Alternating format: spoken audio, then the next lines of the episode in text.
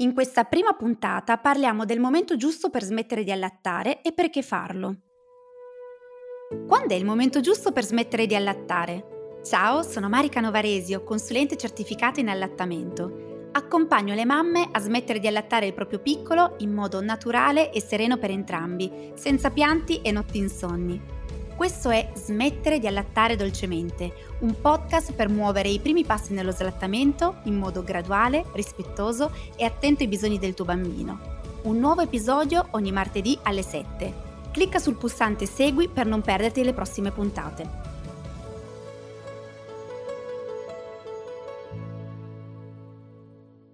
Buongiorno e benvenuta in questa prima puntata del podcast Smettere di allattare dolcemente. Nella puntata di oggi andremo a parlare di quando smettere di allattare e perché.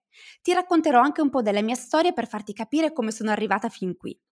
Quindi, quando è il momento giusto per smettere di allattare? È vero che se non lo stacco io non smetterà mai di poppare? Se ti sei posta anche solo una volta queste domande, sei nel posto giusto. Mi presento, io sono Marica Novaresio, sono diventata mamma per la prima volta nel 2009 a ridosso della mia laurea in giurisprudenza. Ho iniziato il mio percorso come consulente legale sui diritti intorno alla nascita e nel frattempo stavo avviando il mio primo allattamento. Sai com'è andato? No, non è riuscito a carburare. Ero più figlia che madre. Mi sentivo sola, disorientata, sopraffatta. In quel momento per me smettere di allattare è stata una scelta serena, consapevole e liberatoria. Nel 2012 sono diventata mamma per la seconda volta e la spinta ad allattare con serenità e consapevolezza si è fatta sentire sin dalle prime settimane di gravidanza. Mi sentivo pronta, prontissima.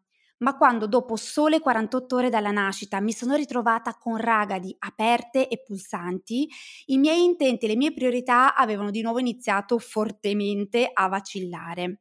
In quel frangente ho incontrato una consulente IBCLC, la quale con rispetto, empatia ed edizione mi ha dato i giusti strumenti per avviare serenamente questo nostro percorso. Quell'esperienza non solo ha cambiato le sorti del nostro allattamento, ma ha alimentato dentro di me una scintilla. Volevo essere accanto alle altre diadi, supportandole con amore e consapevolezza. Per questo motivo ho dato 14 esami universitari medico-sanitari, ho seguito più di 95 ore di formazione specifica sulla lattazione, ho maturato più di 1000 ore di pratica clinica supervisionata, ho superato un esame difficile e sono diventata una consulente professionale in allattamento IBCLC. Avrei potuto fermarmi lì, ma c'era un tema ricorrente che volevo approfondire, il sonno infantile. Per questo motivo ho seguito una formazione internazionale con tirocinio e tesina finale. Ho studiato e continuo a formarmi, sto anche concludendo la facoltà di psicologia per fare il lavoro più bello al mondo. Aiuto le mamme e le famiglie a trovare il proprio sereno equilibrio nell'allattamento e nel sonno. Ho già aiutato più di 500 mamme a smettere dolcemente di allattare e ora ti accompagnerò a trovare le risposte alle domande precedenti. Tornando ai bambini, i bambini quando sono pronti smettono da soli di poppare, non c'è bisogno di fare nulla. Quindi ti posso subito tranquillizzare, non ti ritroverai con un adolescente che prima di uscire con gli amici ti chiede un sorso di latte materno. La finestra biologica in cui questo passaggio avviene si colloca tra i due anni, alcune fonti sostengono i due anni e mezzo, e i sei anni. Nella nostra società occidentale la media massima non va oltre 4 anni circa. Non c'è nulla di morboso o deleterio in tutto ciò e se ti è stato detto che continua a poppare perché sei tu che lo o la stai trattenendo a te, lasciati scorrere di dosso queste parole come acqua che cade dalla doccia. Questa fisiologica evoluzione dell'allattamento viene definita allattamento a termine. Cosa fare se però non senti allineata a te l'idea di aspettare che si stacchi da solo? Puoi guidarlo o guidarla tu. Il fatto che non sia totalmente pronto o pronta non significa che non possa farlo con te al suo fianco come guida sicura e serena. E qui mettiamo al centro uno dei capisaldi dello smettere dolcemente di allattare, il lavoro su di te. Non esiste la bacchetta magica o il metodo preconfezionato tipo protocollo per guidare la conclusione dell'allattamento. Certamente esistono soluzioni e strategie più efficaci di altri, ma anche queste non serviranno a nulla se tu non ti senti sicura di ciò che stai facendo. Sicura, attenzione, non significa senza alcun dubbio o timore. Significa che è ok per te aprirti a nuove soluzioni, espandere il rapporto di conoscenza di te stessa e di tuo figlio o tua figlia e metterti in gioco per alimentare la vostra connessione. Rimarresti stupita dal numero esorbitante di mamme che all'inizio del mio percorso Smettere dolcemente di allattare descrivevano i propri figli come poco coccoloni o poco amanti delle carezze e che alla fine riportavano con gioia incredula episodi come Mamma, dammi tanti baci o accoccolamenti profumati sul divano o nel momento dell'addormentamento. Quindi, se stai muovendo i primi passi nello slattamento, mantieni la mente aperta e lascia andare avanti il cuore. Perderai alcune certezze per abbracciare nuove splendide scoperte su di te e tuo figlio o tua figlia. Come ti dicevo, il lavoro su di te è un pilastro inderogabile perché hai bisogno di riempire la tua cassetta degli attrezzi con una buona dose di serena sicurezza.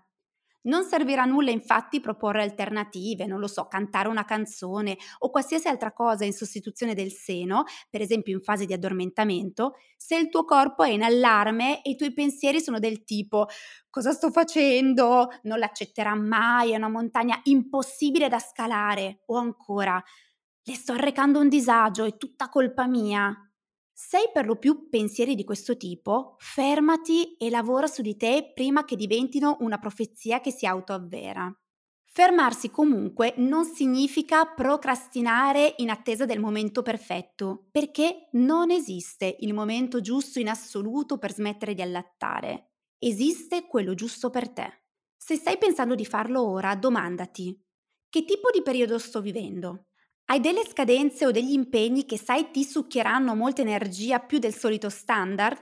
Se sì, chiediti se hai le risorse per poter iniziare adesso o se è meglio per te attendere qualche giorno o settimana. Lo sottolineo, per te.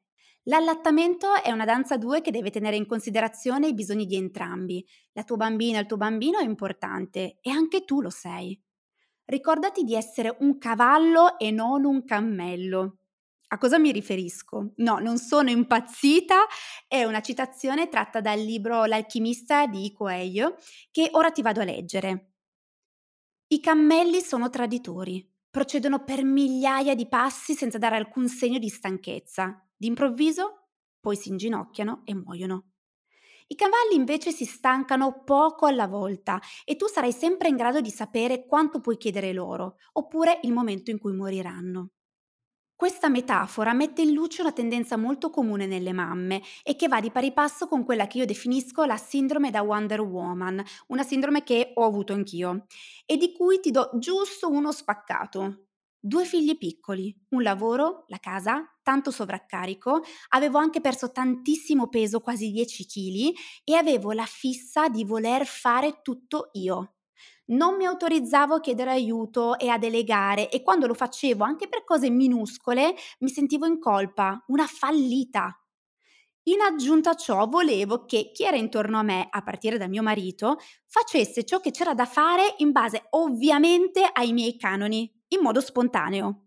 Cioè praticamente doveva leggermi nel pensiero, una bella pretesa, eh? E ancora più pressanti erano le pretese che addossavo su di me, Praticamente ero perennemente in attesa di un riconoscimento esterno che ovviamente non poteva arrivare mentre io soccombevo. Cioè facevo le cose per ricevere un che brava, che non arrivava mai perché non aveva senso che arrivasse. Come ho fatto a togliermi questa sindrome di dosso? L'ho fatto a piccoli passi, non è stato né breve né semplice, ma l'ho fatto e se sono qui anche per dimostrarti che si può assolutamente fare, chiunque lo può fare. Quindi, Torniamo al tuo allattamento. A che punto senti di essere arrivata? Se senti che determinati ritmi non stanno nutrendo il tuo equilibrio e la tua serenità, fermati. Nessuno ti darà un premio se resisti di più proponendo il seno per sfinimento. Non farai del bene a te stessa né alla tua bambina o al tuo bambino stringendo i denti. Chiediti unicamente se è il momento giusto in cui puoi investire tempo e risorse in questo passaggio. Uno slattamento dolce e graduale, e sottolineo, dolce e graduale, senza fare passi drastici o traumatici, infatti richiede tempo. Nella mia esperienza il tempo minimo da considerare è di due mesi, anche due mesi e mezzo. Se non ci sono cambi di priorità, quindi incertezze, malanni, ambientamento al nido, regressioni. Una tempistica comune è sui 3-4 mesi se il percorso è focalizzato. Cosa intendo per focalizzato? Avere ben chiari i micro obiettivi su cui di volta in volta lavorare e un metaforico zainetto con le risorse per lavorare sulle varie poppate, perché non si lavora su tutte allo stesso modo. Per esempio, non puoi pensare di affrontare le poppate fatte per noia allo stesso modo di quelle fatte nel momento del ricongiungimento o per addormentarsi. Se il focus è presente, ma diciamo blando, per esempio ti sei messa nella rotta di iniziare a ridurre per poi gradualmente smettere con calma, in modo autogestito e senza nessuna particolare linea guida, approssimativamente siamo sui 6-8 mesi. Naturalmente questa non è una verità assoluta, ma quanto ti posso portare sulla base di anni e anni di percorsi accanto alle famiglie. E questo mi consente anche di sfatare il mito che ciò che determina la tempistica in modo significativo sia il numero di poppate da scalare. La quantità ha un suo ruolo, ma minimo.